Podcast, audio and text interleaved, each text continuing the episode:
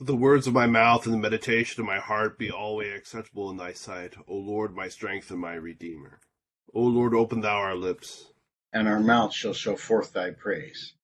Glory be to the Father, and to the Son, and to the Holy Ghost. As it was in the beginning, is now, and ever shall be, world without end. Amen. Praise ye the Lord. The Lord's name be praised. Psalm 95 on page 459. O come, let us sing unto the Lord. Let us heartily rejoice in the strength of our salvation. Let us come before his presence with thanksgiving, and show ourselves glad in him with psalms. For the Lord is a great God, and a great King above all gods. In his hand are all the corners of the earth, and the strength of the hills is his also. The sea is his, and he made it, and his hands prepared the dry land. O come, let us worship and fall down, and kneel before the Lord our Maker. For he is the Lord our God, and we are the people of his pasture, and the sheep of his hand. Today, if ye will hear his voice, harden not your hearts, as in the provocation, as in the day of temptation in the wilderness, when your fathers tempted me, proved me, and saw my works.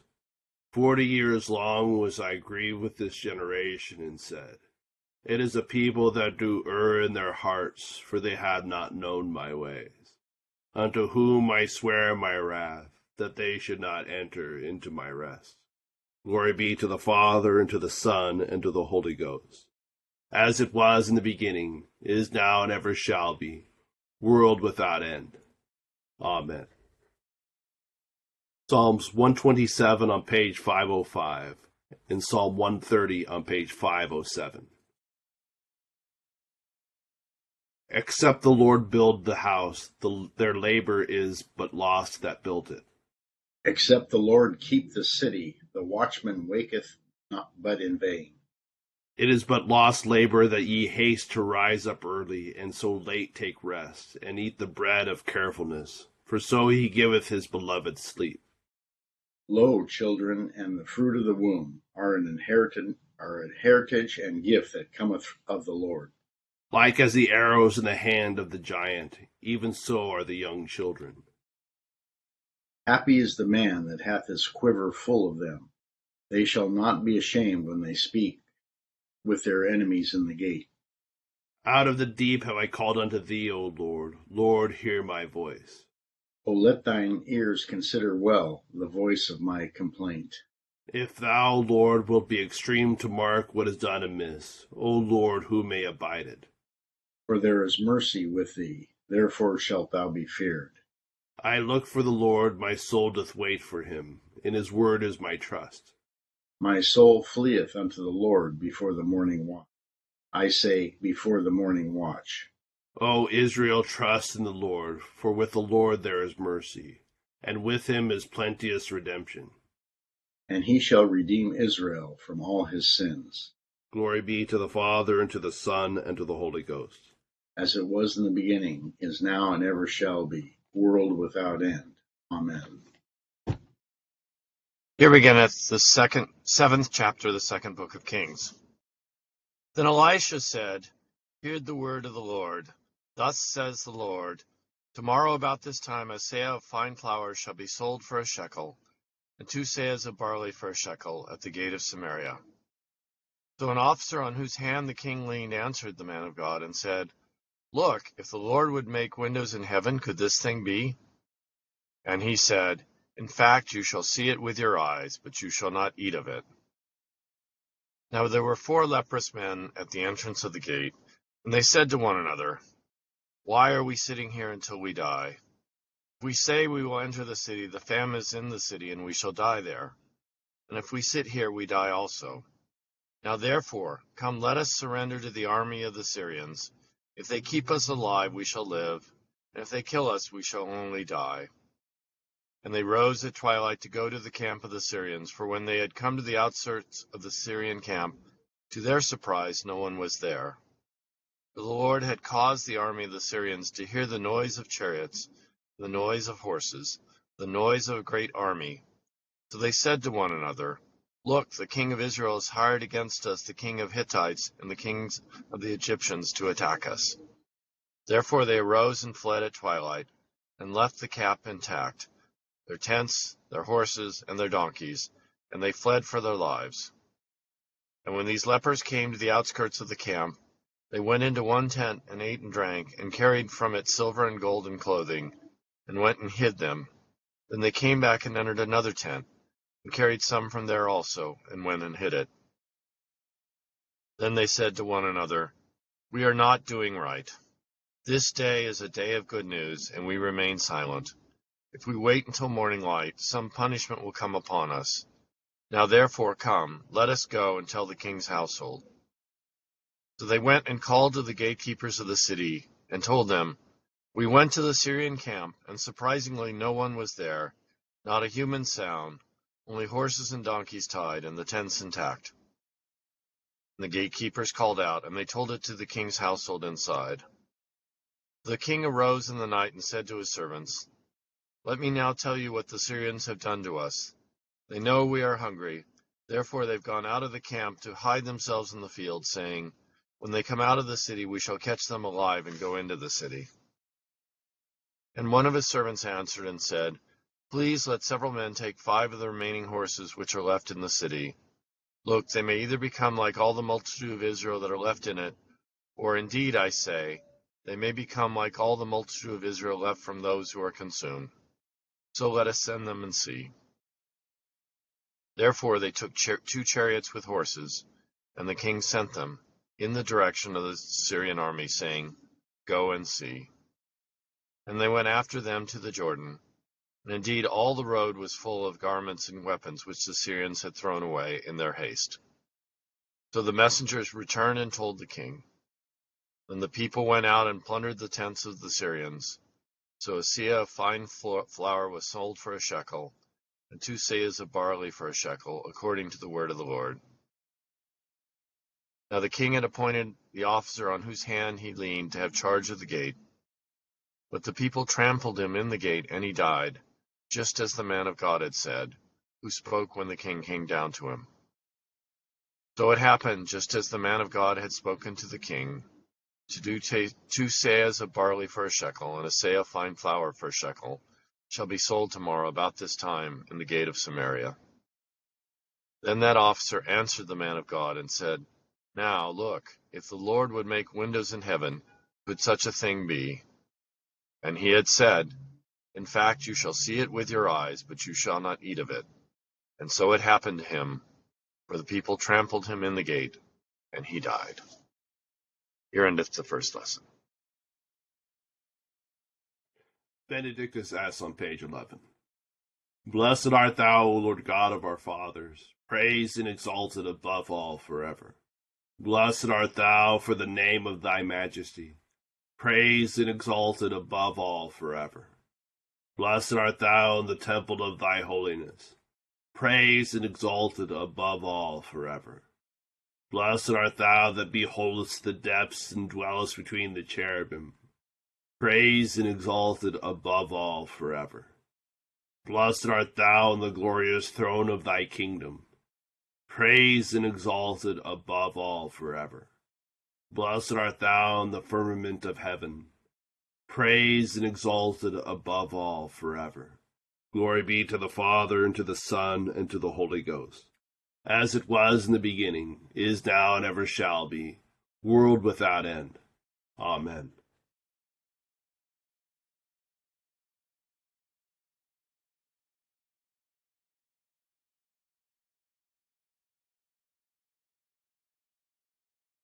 Here beginneth the fifth chapter of the first letter to Timothy. Do not rebuke an older man, but exhort him as a father younger men as brothers, older women as mothers, younger women as sisters, with all purity. Honor widows who are really widows. But if any widow has children or grandchildren, let them first learn to show piety at home and to repay their parents, for this is good and acceptable before God. Now she who is really a widow and left alone trusts in God and continues in supplications and prayers night and day. But she who lives in pleasure is dead while she lives. And these things command that they may be blameless. But if anyone does not provide for his own, and especially for those of his household, he has denied the faith and is worse than an unbeliever. Do not let a widow under sixty years old be taken into the number, and not unless she has been the wife of one man, well reported for good works. If she has brought up children, if she has lodged strangers, if she has the, washed the saints' feet, if she has relieved the afflicted, if she has diligently followed every good work. But refuse the younger widows, for when they have begun to grow wanton against Christ, they desire to marry having condemnation because they have cast off their first faith.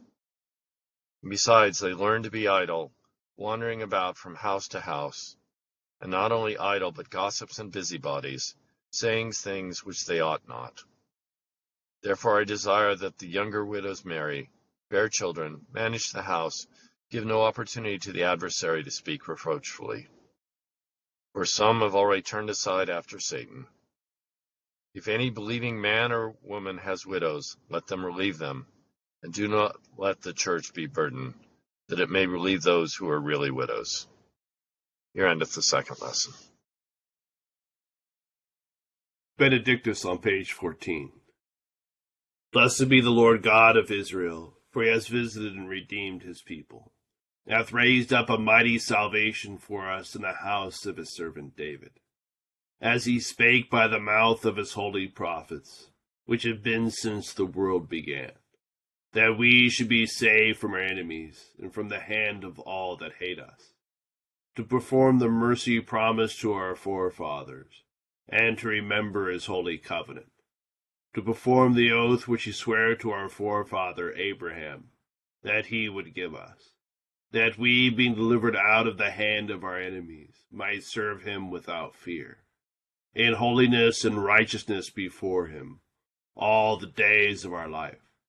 And thou, child, shalt be called the prophet of the highest, for thou shalt go before the face of the Lord to prepare his ways, to give knowledge of salvation unto his people, for the remission of their sins, through the tender mercy of our God, whereby the day spring from on high has visited us to give light to them that sit in darkness and in the shadow of death, and to guide our feet into the way of peace. Glory be to the Father, and to the Son, and to the Holy Ghost, as it was in the beginning, is now, and ever shall be, world without end. Amen. I believe in God, the Father Almighty, maker of heaven and earth, and in Jesus Christ, his only Son, our Lord who was conceived by the Holy Ghost, born of the Virgin Mary, suffered under Pontius Pilate, was crucified, dead, and buried. He descended into hell. The third day he rose again from the dead. He ascended into heaven, and sitteth on the right hand of God the Father Almighty. From thence he shall come to judge the quick and the dead. I believe in the Holy Ghost, the holy Catholic Church the communion of saints, the forgiveness of sins, the resurrection of the body, and the life everlasting. Amen. The Lord be with you. And with thy spirit. Let us pray. Our Father, who art in heaven, hallowed be thy name. Thy kingdom come, thy will be done, on earth as it is in heaven. Give us this day our daily bread, and forgive us our trespasses as we forgive those who trespass against us. And lead us not into temptation, but deliver us from evil. For thine is the kingdom, and the power, and the glory, forever and ever. Amen. O Lord, show thy mercy upon us. And grant us thy salvation. O God, may clean our hearts within us. And take not thy Holy Spirit from us. O God, the creator and redeemer of all the faithful, grant unto the souls of thy servants and handmaidens the remission of all their sins, that through devout supplications they may attain the pardon they have always desired. Who with the God the Father and the unity of the Holy Spirit liveth and reigneth God, world without end. Amen. O Almighty and most merciful God, of thy bountiful goodness, keep us, we beseech thee, from all things that may hurt us that we, being ready both in body and soul, may cheerfully accomplish those things which thou commandest, through Jesus Christ our Lord. Amen. O Almighty God, who hast knit together thine elect in one communion and fellowship, in the mystical body of thy Son, Christ our Lord, grant us grace so to follow thy blessed saints in all virtuous and godly living, that we may come to those unspeakable joys which thou hast prepared for those who unfeignedly love thee, through the same thy Son, Jesus Christ our Lord. Amen.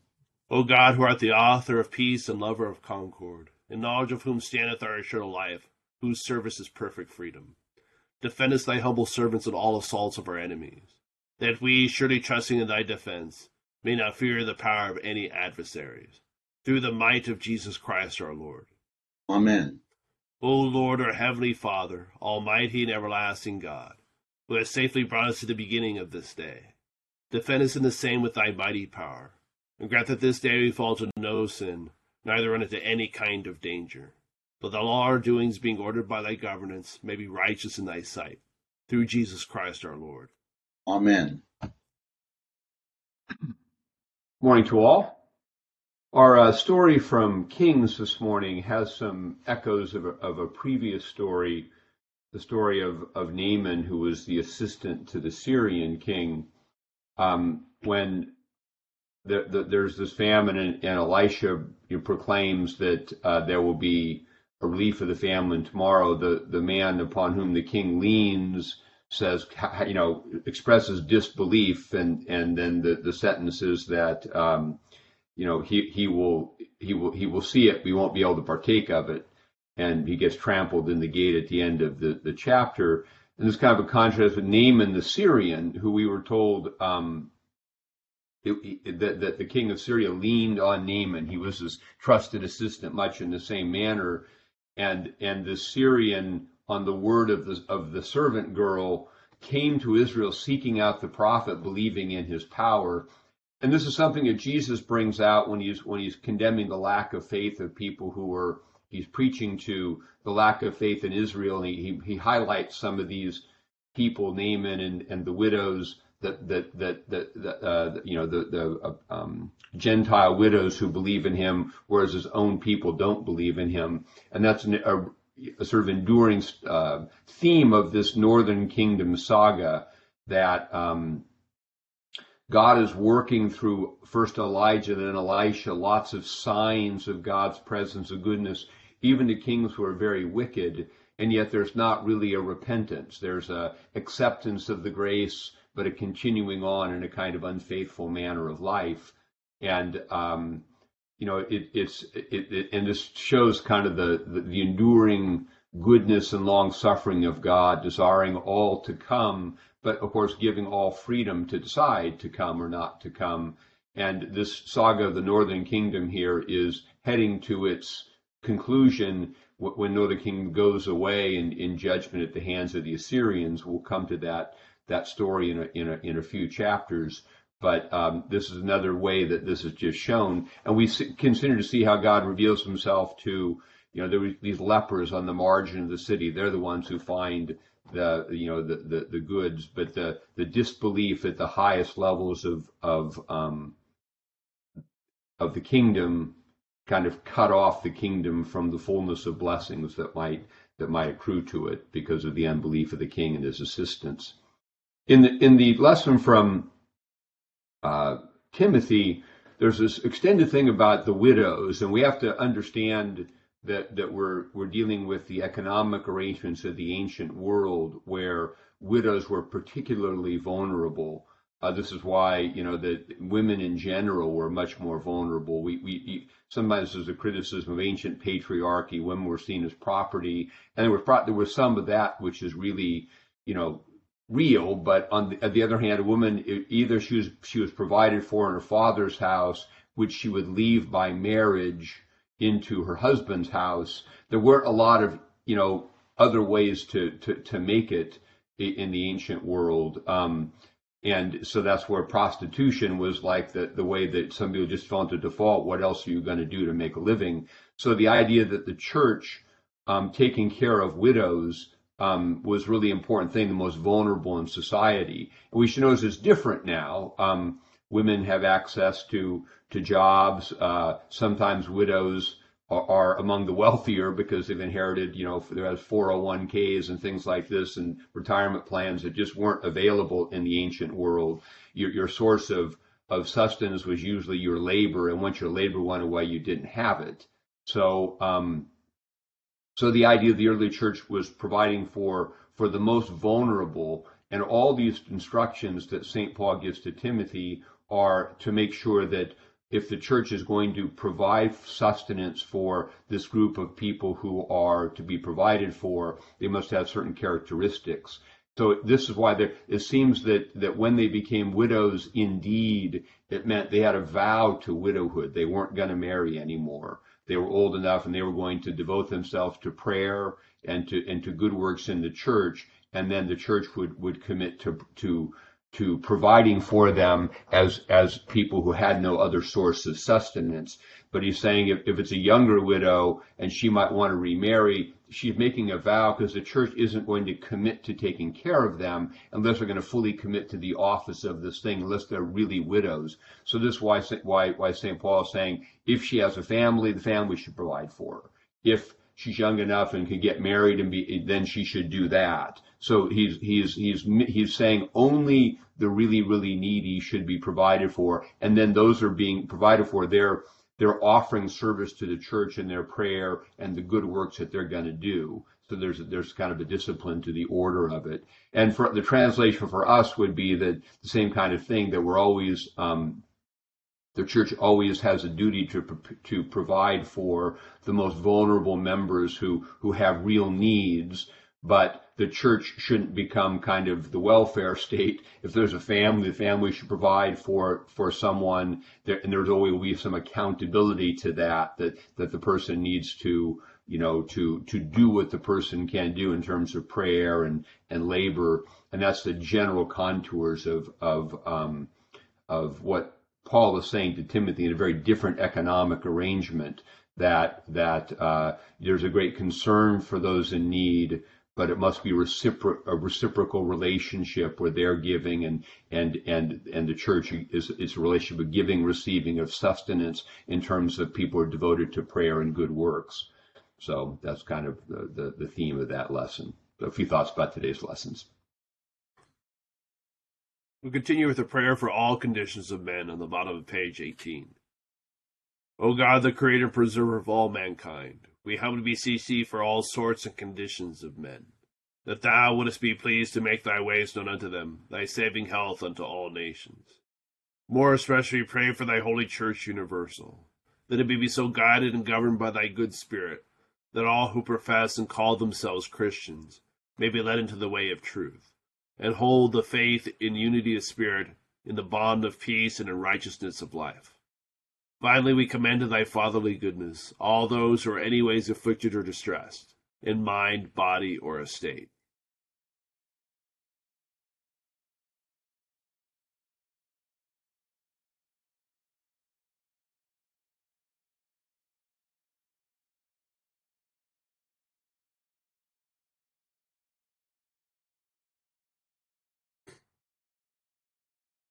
That it may please thee to comfort and relieve them, according to their several necessities, giving them patience under their sufferings and happy issue out of all their afflictions. And this we beg for Jesus Christ's sake. Amen. Together the general thanksgiving. Almighty God, Father of all mercies, we, thine unworthy servants, do give thee most humble and hearty thanks for all thy goodness and loving kindness to us and to all men